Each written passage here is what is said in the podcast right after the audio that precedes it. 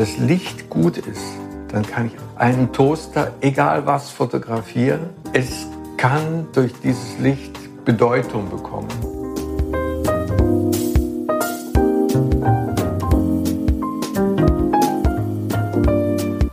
Hallo und herzlich willkommen im Sinneswandel Podcast. Mein Name ist Marilena Behrens und ich freue mich, euch in der heutigen Episode zu begrüßen.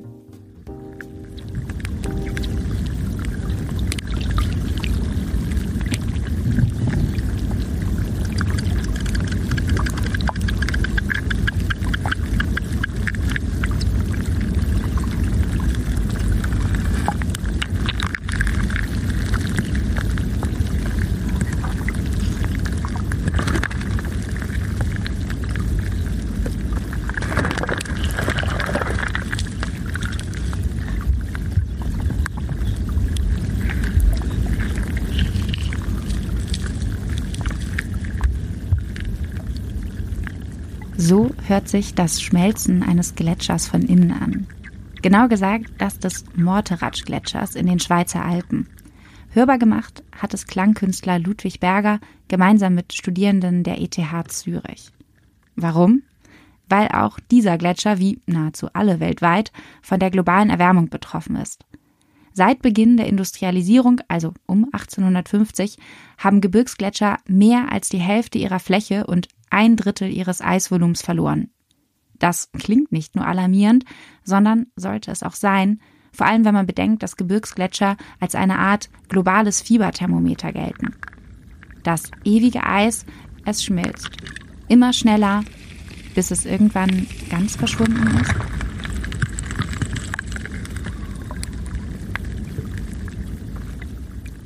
Wie nah beieinander überwältigende Schönheit und Zerbrechlichkeit der schwindenden Eismassen liegen, zeigen auch die Fotografien von Olaf Otto Becker. Er ist weit gereist, hat viel gesehen. Rund 4000 Kilometer hat er entlang der Westküste Grönlands allein in einem Schlauchboot zurückgelegt, um die Eisberge mit seiner Kamera zu dokumentieren. Aber nicht allein an der Naturschönheit liegt es dem Fotografen. Mit seiner Arbeit möchte er vielmehr künstlerischen und dokumentarischen Ansatz miteinander verbinden. Seine Bilder sagen etwas über unsere Gegenwart aus. Womöglich aber auch über unsere Zukunft. Wer sich selbst ein Bild davon machen möchte, kann Olaf Otto Beckers Fotografien noch bis zum 12. Februar 2023 in der aktuellen Ausstellung Ewiges Eis im Museum Sinclair House in Bad Homburg zu sehen bekommen.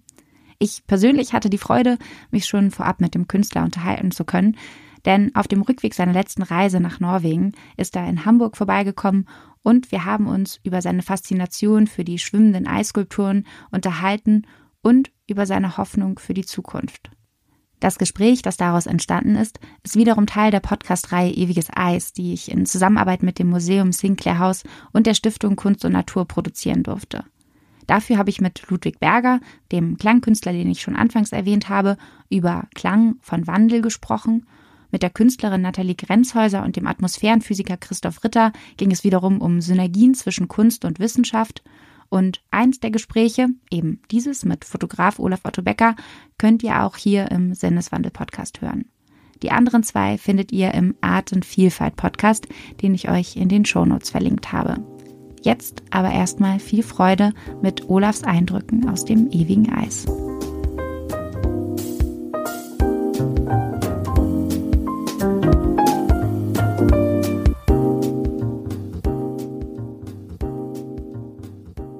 Herzlich willkommen, Olaf. Schön, dass du dir heute die Zeit nimmst. Vielen Dank dafür. Ja, sehr gerne. Ich freue mich mal wieder in Hamburg zu sein. Ja, du kommst ja gerade von einer längeren Reise, die du die meiste Zeit in und mit der Natur verbracht hast.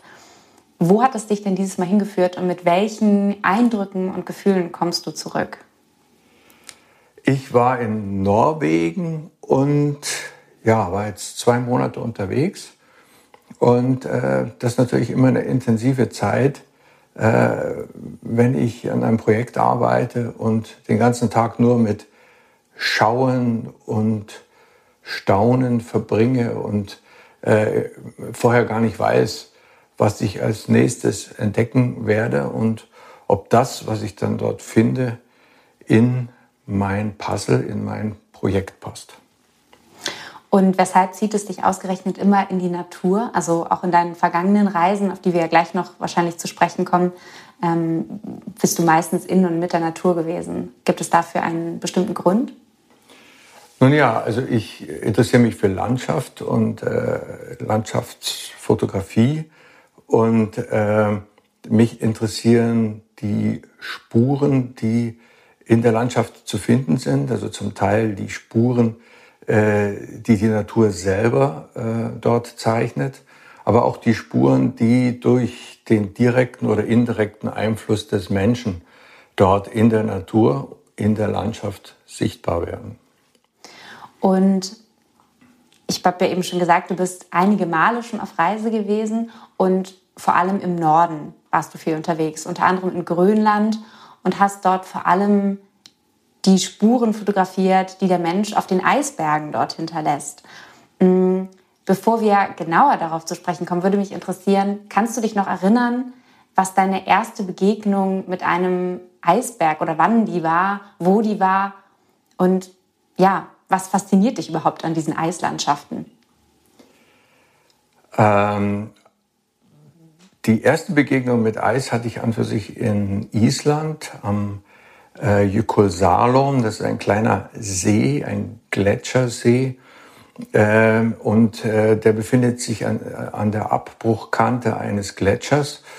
Und äh, ich war irgendwie fasziniert von diesen verschiedenen Formen, die dann dort im Wasser herumschwimmen und auch von dem Licht, das im Norden äh, dominiert, ähm, das Wunderbare im Norden ist natürlich auch, äh, dass man im Sommer und wenn man jetzt über dem Polarzirkel hinaus ist, äh, dass man 24 Stunden lang Licht hat.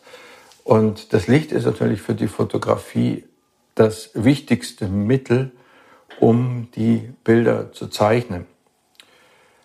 Die, der zweitgrößte Eindruck, den ich dann hatte, als ich äh, zum ersten Mal mit äh, dem Eis äh, in Verbindung kam, das war dann am Ilulissat-Eisfjord in okay. Grönland. Und genau dieses Tryptychon, das ich dort gemacht habe, eines der ersten Bilder äh, von meinen Begegnungen mit dem Eis, das wird ja auch in der Ausstellung gezeigt. Genau, die Ausstellung Ewiges Eis. So lautet ja der Titel ähm, der Ausstellung des Museums Sinclair House. Und dort bist du eben mit diesen Fotografien oder mit dieser Trübtichon-Fotografie auch ähm, zugegen, also zu Teil, bist du Teil dieser Ausstellung. Ähm, und mit deinen Bildern zeigst du ja eigentlich fast genau das Gegenteil auf, nämlich dass Eis gar nicht ewig ist, sondern dass es schmilzt, dass die Eisberge schmelzen, immer schneller und kaum aufhaltbar. In deinen Fotografien sind diese sich im Wandel befindenden Skulpturen für einen Moment, aber könnte man sagen, eingefroren. Mm, weil irgendwie ist es ja so, indem du das Foto machst, sind sie ja kurz, halten sie still. Hält vielleicht auch dieser Wandel kurz still? Das wäre meine Frage. Ist das ein Wunsch, vielleicht auch Versuch, das Schmelzen aufzuhalten? Das Schmelzen aufzuhalten, ja, an für sich nein. Ich möchte nicht unbedingt etwas aufhalten, was die Natur als Antwort auf das äh, formuliert, äh, was wir äh, machen. Das heißt, wir sind ja, so haben ja Wissenschaftler herausgefunden, verantwortlich für die Klimaerwärmung. Und äh, diese, äh, das schnellere Fließen der Gletscher und auch diese größere Anzahl an Eisbergen, die dadurch entsteht, ist ja an für sich eine Antwort auf diese Unbalance, die entstanden ist durch die Klimaerwärmung. Das heißt, die Gletscher, jetzt gerade der Ilulissat-Eisgletscher, äh, der hat ähm, in den letzten 30 Jahren die, die Fließgeschwindigkeit verdoppelt von 20, äh, von 20 Meter auf 40 Meter pro Tag. Und dadurch kommt natürlich immer mehr Eis in das Meer rein, wodurch dann der Meeresspiegel steigt. Meine Bilder sollen eigentlich nur etwas zeigen, dass zum einen die Natur eine Antwort gibt auf das, äh, was, was wir machen und diese Eisberge sind für mich einfach wunderbare Skulpturen, äh, die die Natur aus sich selbst heraus schafft. Das heißt, so wie alles, was auf der Erde ist, ist ja letztlich von der Natur aus äh, erschaffen worden. Und äh, diese Eisberge, die sich ja unaufhörlich verändern und bis sie dann letztendlich äh, in ihrem Spiegelbild äh, verschwinden auf der Meeresoberfläche, äh, sind für mich Skulpturen und Mahnmale dieser Veränderung. Die Klimaerwärmung selber kann man nicht wirklich fotografieren. Ähm, dazu brauchen wir die Informationen und Auswertungen der Wissenschaftler. Aber diese Eisberge als, sagen wir mal, als künstlerisches Bild äh, zu einem Thema, was inzwischen ja uns alle bewegt und auch in Zukunft beschäftigen wird, äh, das ist das, wo ich meine Aufgabe sehe. Und ich glaube, die meisten Menschen von uns sind noch nicht dort gewesen. Also viele Menschen kennen sicherlich Eisberge aus Dokumentationen, von Bildern, vielleicht sogar von deinen Fotografien. Die Ausstellung ist ja eine, eine gute Gelegenheit, einmal Eis hm, zumindest noch mehr sich zu, verge zu vergegenwärtigen. Hm, aber vielleicht kannst du uns noch mal ein bisschen mehr damit mitnehmen in diese Eindrücke, die du gesammelt hast in der Zeit, in der du zwischen 2003 und 2017 immer wieder zurückgekehrt bist äh, nach Ilulissat, nach Grönland, in diesen Eisfjord. Wie können wir uns das vorstellen? Was hast du da beobachtet? Wie hat sich die Landschaft vielleicht auch in und mit der Zeit verändert?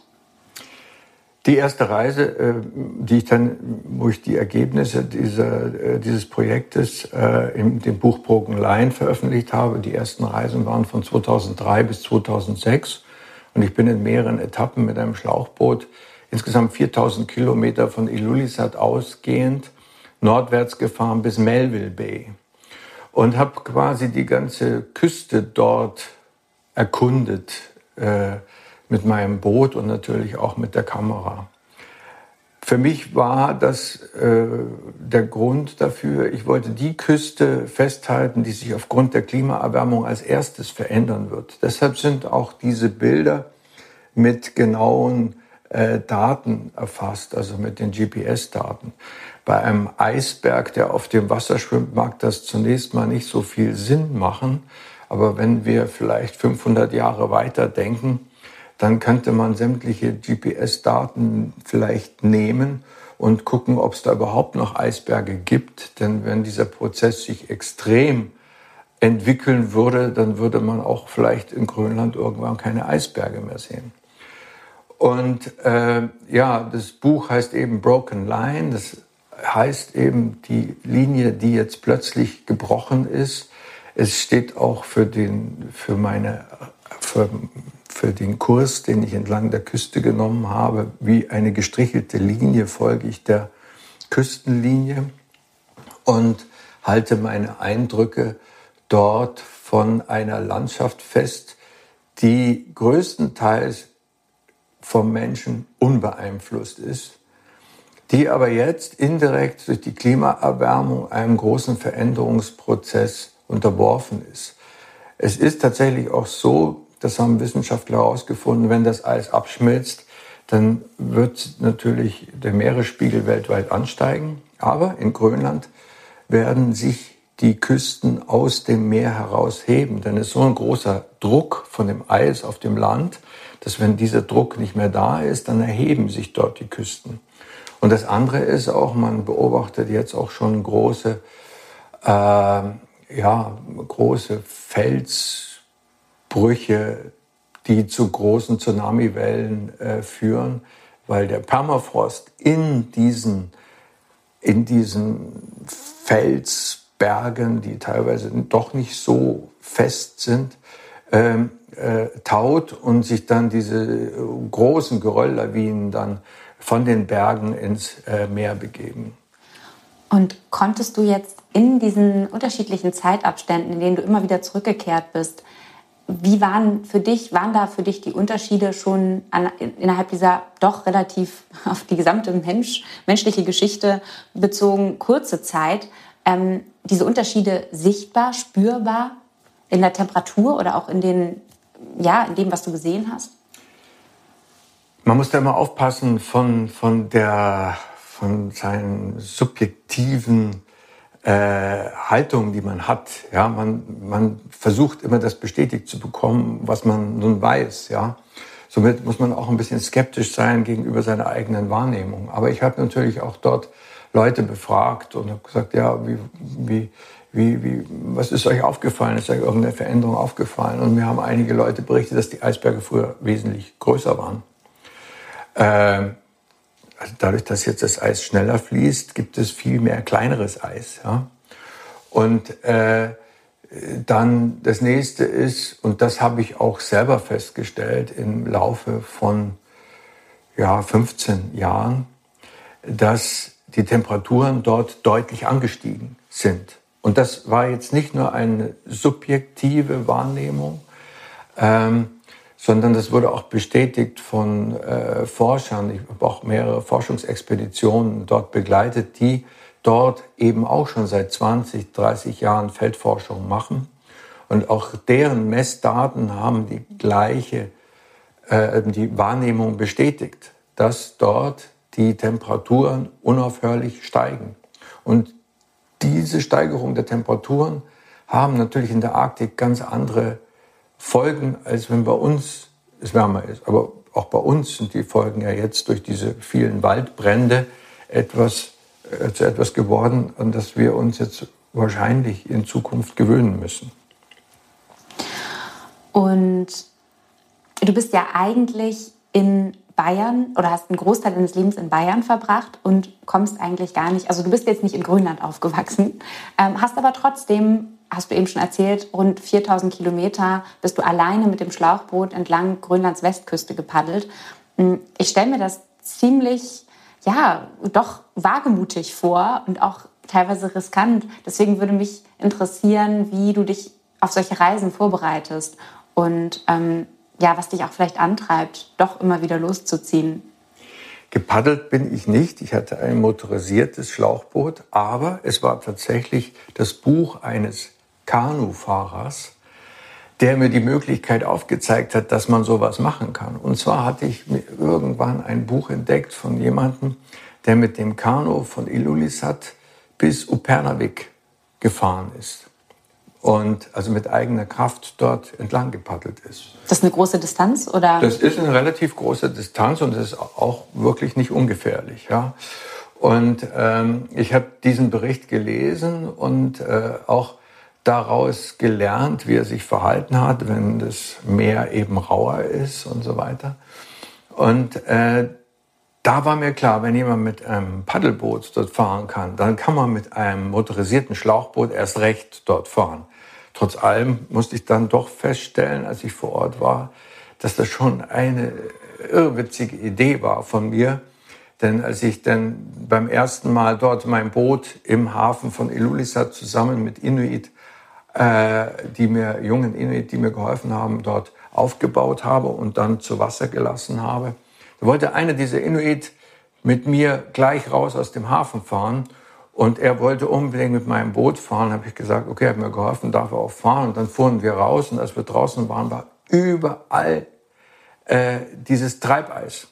Und das kratzte an meiner Bootshaut und ich dachte, oh Gott, bin ich wahnsinnig, mit so einem Boot so große Strecken zu fahren. Und dachte, naja, gut, also das wird ja gar nicht gehen. Es hatte auch Nebel und äh, äh, es war wirklich äh, ein, äh, ein gefährliches Umfeld äh, für mich als Greenhorn auf dem Boot, ja, obwohl ich natürlich schon Wasser vertraut bin, aber das ist schon eine ganz andere Dimension. Und ich dachte dann, dass ich das äh, Projekt aufgeben werde und habe dann in dieser ersten Zeit einfach nur mal geschaut, was kann man denn da machen? Und mir haben dann die Fischer beigebracht, worauf ich achten muss, wie ich mit dem Boot fahren muss, damit ich es nicht kaputt mache, wenn ich dort durchs Eis fahre. Und äh, von allen Seiten habe ich sowohl Respekt wie auch Tipps bekommen, was man machen soll und was man nicht machen soll. Und als ich dann die ersten Bilder mit meiner Großformatkamera zu Hause angesehen habe, äh, dann war mir klar, ich muss diese Reise fortsetzen, äh, weil die Bilder für mich so einzigartig waren, dass ich dann im nächsten Jahr wieder nach Grönland und die darauffolgenden Jahre wieder nach Grönland gefahren bin und dann mit dem Boot in Etappen monateweise dann die Küste abgefahren bin. Und wie ist das, wie kann ich mir das vorstellen, wenn du auf dem Meer dort unterwegs bist, auf dem Wasser und du beschreibst ja auch das Nebel zum Teil um dich herum und dann plötzlich merkst du, da kommt ein Eisberg. Da ist ein Eisberg und woran merkst du, das ist ein Eisberg, den möchte ich jetzt fotografieren? Was macht, was, woher weißt du, dass du genau diesen Eisberg ablichten möchtest? Nun ja, also ich bin ja auch sehr häufig im Nebel herausgefahren und äh, äh, ohne elektronische Hilfsmittel ist man sehr schnell dort verloren. Ja. Aber es hat natürlich auch einen Reiz, dann da im Nebel zu fahren. Man kann keine Entfernung mehr abschätzen. Äh, und es ist, ein, ein es ist nur, nur das Meer zu sehen und der Nebel, ein, ein, ein dünner Horizont, ein weich verlaufender Übergang vom Meer zum Himmel. Und man fährt dann und plötzlich scheint dann aus diesem Dunst heraus etwas Dunkleres oder etwas Helleres. Und äh, ja, dann fahre ich natürlich etwas langsamer. Und es ist eine fantastische Begegnung, wenn man mitten im Nebel einem Eisberg begegnet. Denn das ist wirklich ein sich gegenüberstehen, denn alles andere drumherum ist komplett isoliert. Also man steht zu einem Eisberg gegenüber, der dann 20, 30, 40, vielleicht 50 Meter sogar aus dem Wasser ragen kann. Und wenn man zu nah ist, dann sollte man gleich wieder etwas Abstand von dem Eisberg nehmen, denn wenn diese Teile herunterbrechen oder teilweise können sich diese Eisberge drehen, dann ist es sehr gefährlich. Das Eis ist wie Beton, so hart, ja, und auch so schwer. Und wenn solche Teile runterbrechen, dann gibt es große Flutwellen, die gefährlich sein können. Und äh, auf der Flucht vor solchen Flutwellen bin ich schon auf andere Eisschollen gefahren und habe mir den, äh, den, den Bootsboden aufgeschlitzt und habe auch da äh, schon genügend Erfahrung gemacht, was alles passieren kann. Ähm, und trotz allem ist es natürlich faszinierend, wenn man äh, dann mehr Zutrauen hat, zu diesen Umständen im Nebel auf dem Meer zu sein und diesen Eisbergen zu begeben. Und es ist tatsächlich so ein, eine ganz intensive Wahrnehmung, weil ja alles andere ausgeschaltet ist, sieht man nur diesen Eisberg.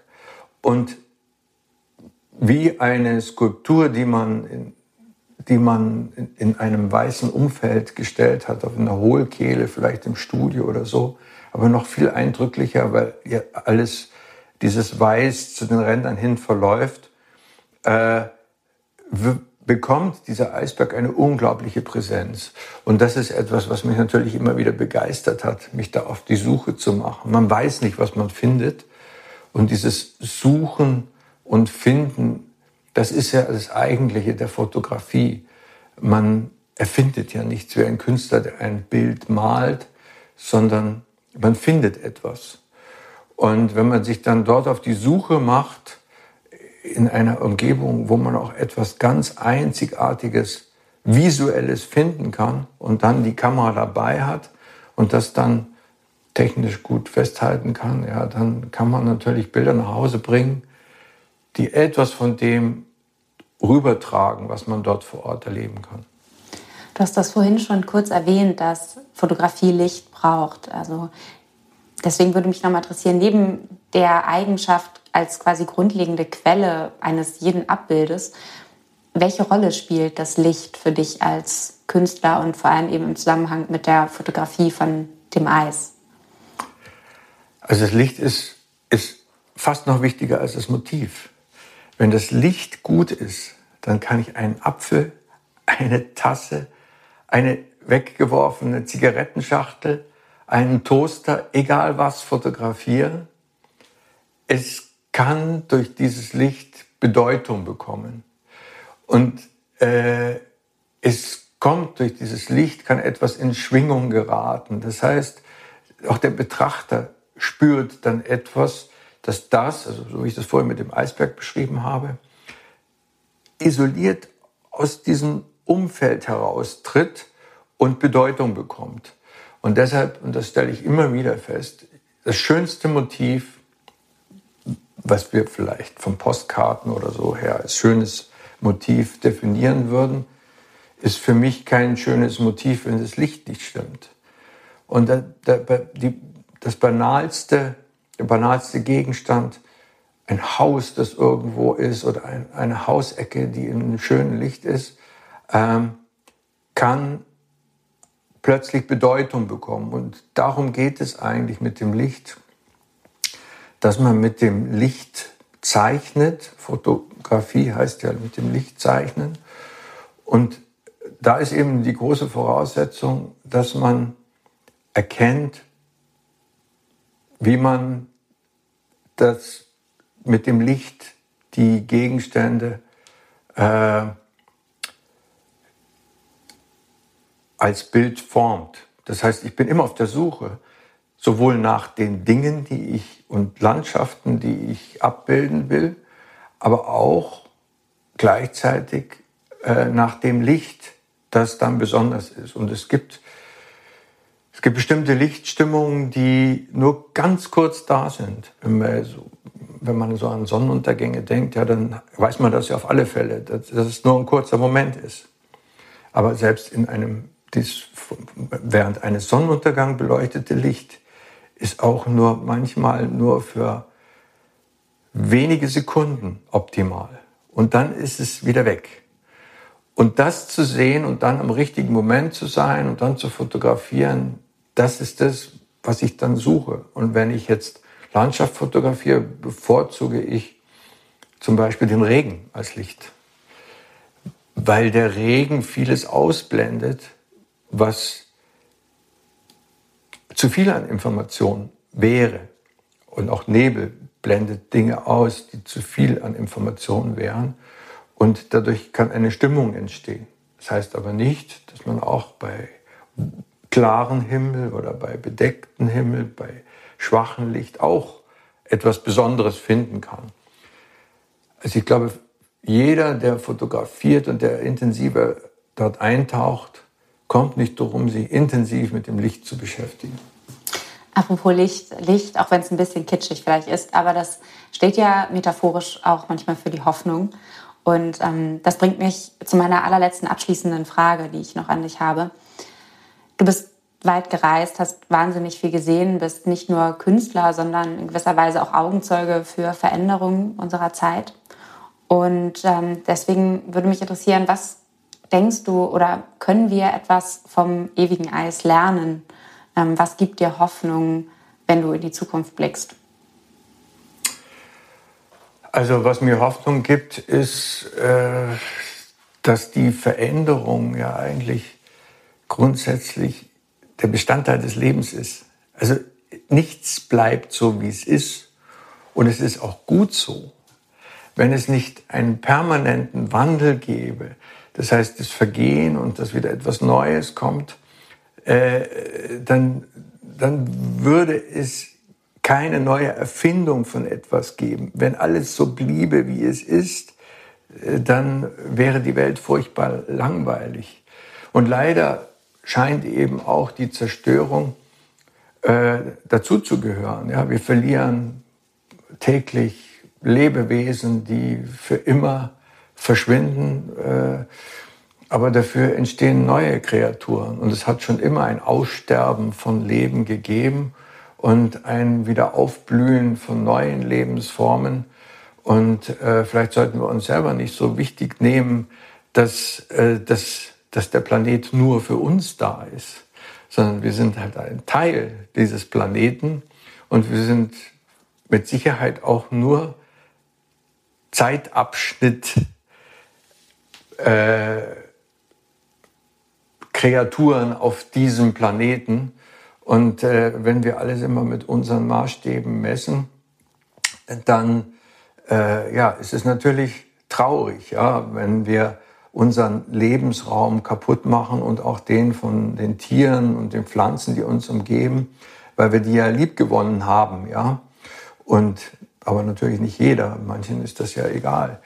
Also ich denke, wenn wir uns verstehen als Teil des Ganzen und uns auch versuchen so zu benehmen auf dem Planeten, dass auch alle anderen Wesen und äh, Tiere und Menschen und jeder eine Berechtigung hier zu sein hat und wir uns etwas zurücknehmen, dann können wir durchaus äh, in dieser großen Vielfalt äh, noch viele Generationen hier weiter den Planeten bevölkern. Ja.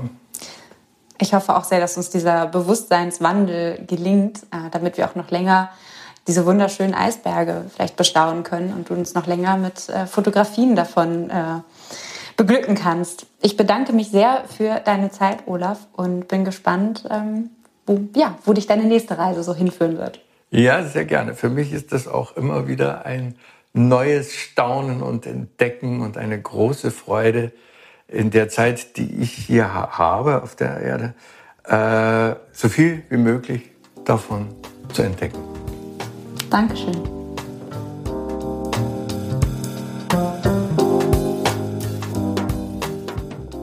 Ich danke euch fürs Zuhören, hoffe, ihr konntet aus dem Gespräch, den Eindrücken von Olaf Otto Becker etwas für euch mitnehmen. Wie gesagt, findet ihr die anderen zwei Gespräche im Art und Vielfalt Podcast des Museums Sinclair House. Den Link dazu habe ich euch in die Shownotes gepackt. Genau. Ansonsten, wenn ihr den Podcast gerne hört, freue ich mich wie immer über Unterstützung. Auch dazu steht wie immer alles in den Shownotes. Und ansonsten würde ich sagen, hören wir uns beim nächsten Mal und ich sage bis bald.